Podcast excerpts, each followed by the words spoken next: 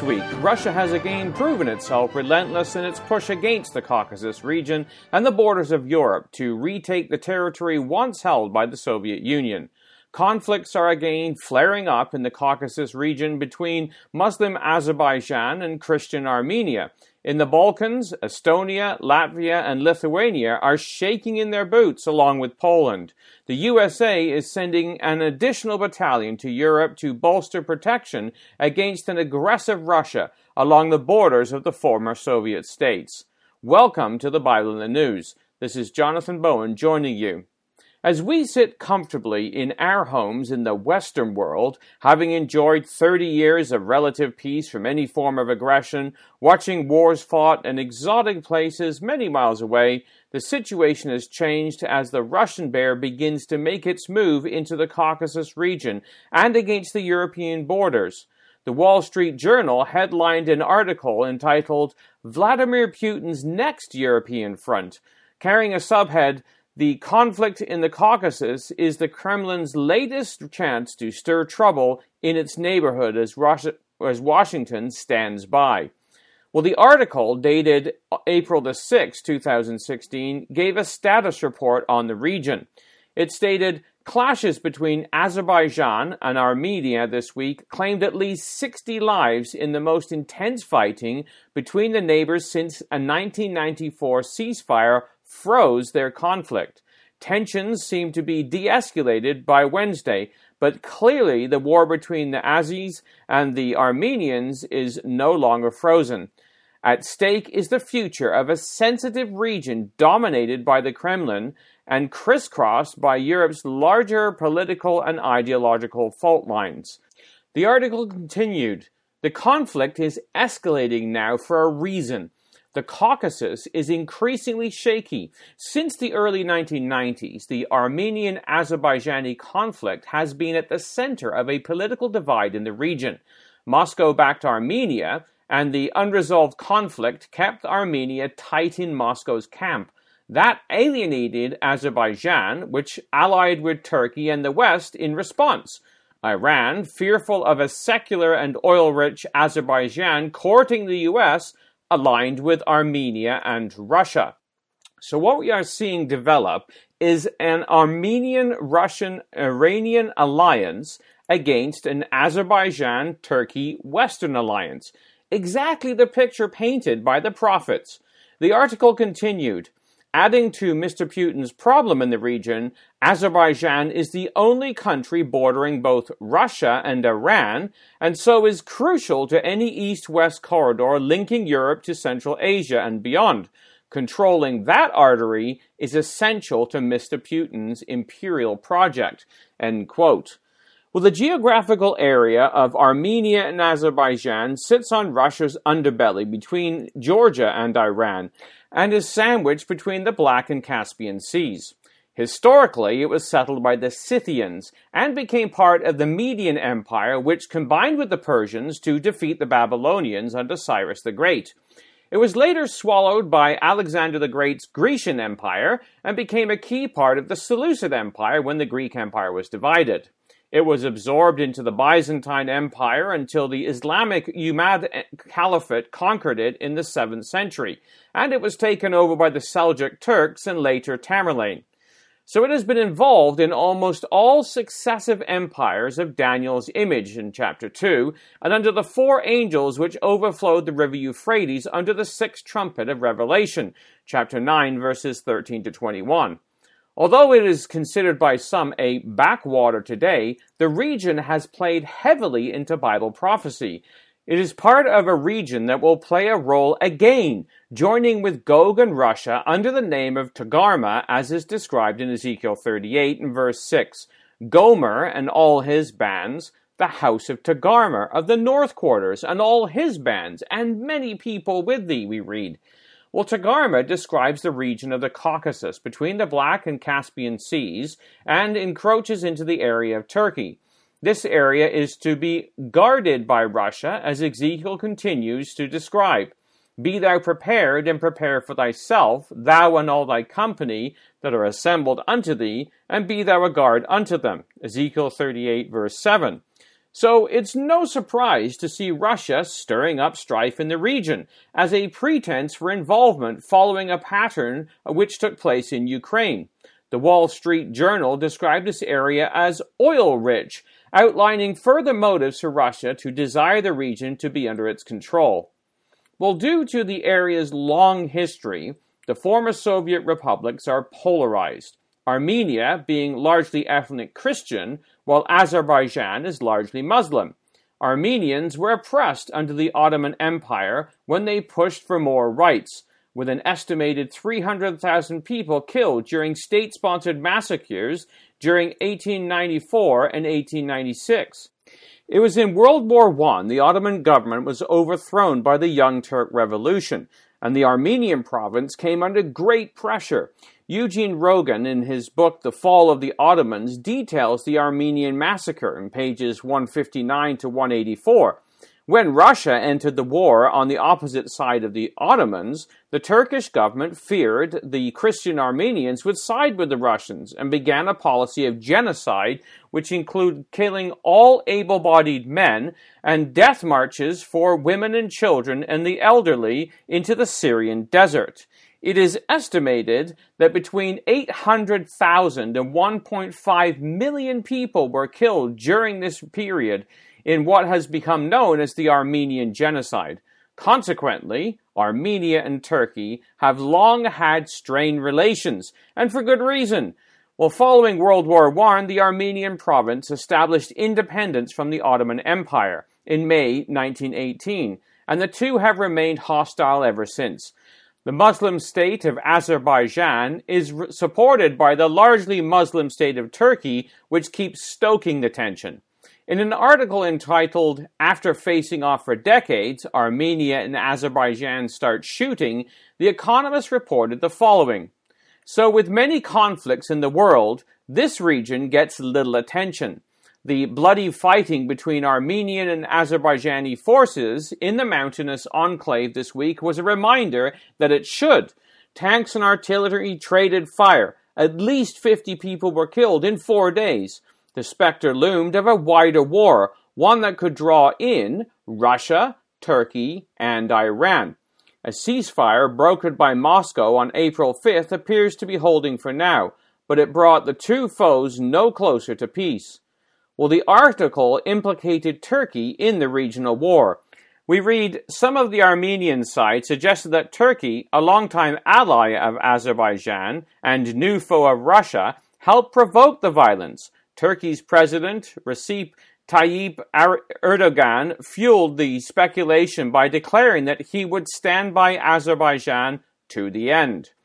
It also points out Russia's involvement in the region. We read Moscow has closer ties with Armenia. It has a military base there and a treaty obligation to defend the country against attacks on its territory. Well, Vladimir Putin has called for restraint in the region, but don't let this fool you. He did the same thing in Ukraine, while Russian troops became covertly involved and Russia ended up annexing the Crimea. The Wall Street Journal also added, Little wonder then that Mr. Putin would use an unresolved conflict to try to undermine this neighboring government as he has done in Ukraine. Few doubt Moscow's covert ability to do so. It's notable, for example, that the 2014 escalation of the conflict coincided with Mr. Putin's efforts to elbow France and the US out of the peace process through a unilateral summit he convened in Sochi. This year, the renewed fighting coincided with Mr. Obama's nuclear sub- uh, security summit and Azerbaijan's president's visit to Washington in first one in 10 years. Mr. Putin benefits from reminding both parties and the West of his ability to wreak further havoc in the region already marred by conflicts, lest they toe his line. Well, the whole region is under pressure from increased Russian expansion, as was witnessed in Georgia this past week. In an article entitled Vladimir Putin's Mysterious Moving Border, we read the following this week in the European edition of Politico. In Georgia, farmers awoke to find their wheat ripening inside another country. South Ossetian troops and their Russian allies had worked through the night, sinking new border marking poles across fields outside a hamlet called Tamarinshchenai in the Golden Hills of central Georgia. Russian and Ossetian troops creep out after dark to move the unofficial line, usually only a few yards, but once by more than a mile, deeper into Georgia. Well, frustrated Georgian residents sum up the situation the article stated, We feel abandoned, said an elementary school teacher in the village of Divanai, whose classes once numbered dozens of students have shrunk to four. We are tired. People are really ready to give up. We are alone. Russia never gets tired. It wins because it waits. End quote. Well, Russia wins because it waits and we can expect further conflict in the region as the Russian bear moves in to bring the region, identified by Ezekiel as an ally with Gog, into its influence once again. The growing conflict between Russia and Turkey also plays into this regional strategy. James Foley, the former Deputy Chief of Staff to the NATO Secretary General in Brussels, stated in a Time magazine article entitled Don't Let Putin Destroy NATO the following. Vladimir Putin has been remarkably candid about his strategic goal to roll back the historic losses suffered by the Soviet Union at the close of the Cold War and to restore Russia's status and prestige as a great power and peer competitor of the US. This ambition has profound consequences for the whole of Europe. Even historic NATO member Turkey, guardian of the alliance's strategic southeastern flank, faces a burgeoning Russian military buildup across its border in neighboring Armenia, while simultaneously being squeezed by Russian military intervention across its border with an imploding Syria. It could indeed be argued that Putin's ultimate aim is no less than achieving the age old Soviet goal of breaking up NATO and driving the US out of Europe once and for all. Well, the article continues to describe Russia's military expansion in the region. Russia has been aggressively expanding its footprint around Turkey's border, in Syria and south, eh, to the south, in Crimea and Ukraine to the north, and most recently, Armenia to the east. Over the past year alone, the Russian military has deployed advanced drone aircraft, helicopter gunship, and ballistic missiles into Armenia, Little known is the fact that Armenia has also welcomed an estimated 5,000 Russian military personnel and hosts two Russian military bases, including one within several miles of Turkey's border. Given the chaos Turkey is facing in Syria to the south and the potentially destabilizing spillover from the conflict inside Turkey itself, and evidence, as is evidenced by the recent horrific attacks in Ankara and Istanbul, it is clear that Russia aims, through the pressure of encirclement, to intimidate, if not destabilize Turkey, and bend its foreign policy to its will. End quote. Well, this comes as no surprise to Bible prophecy students. The Bible predicts the expansion of Russia into the area of Turkey, the hymn of Daniel chapter 11.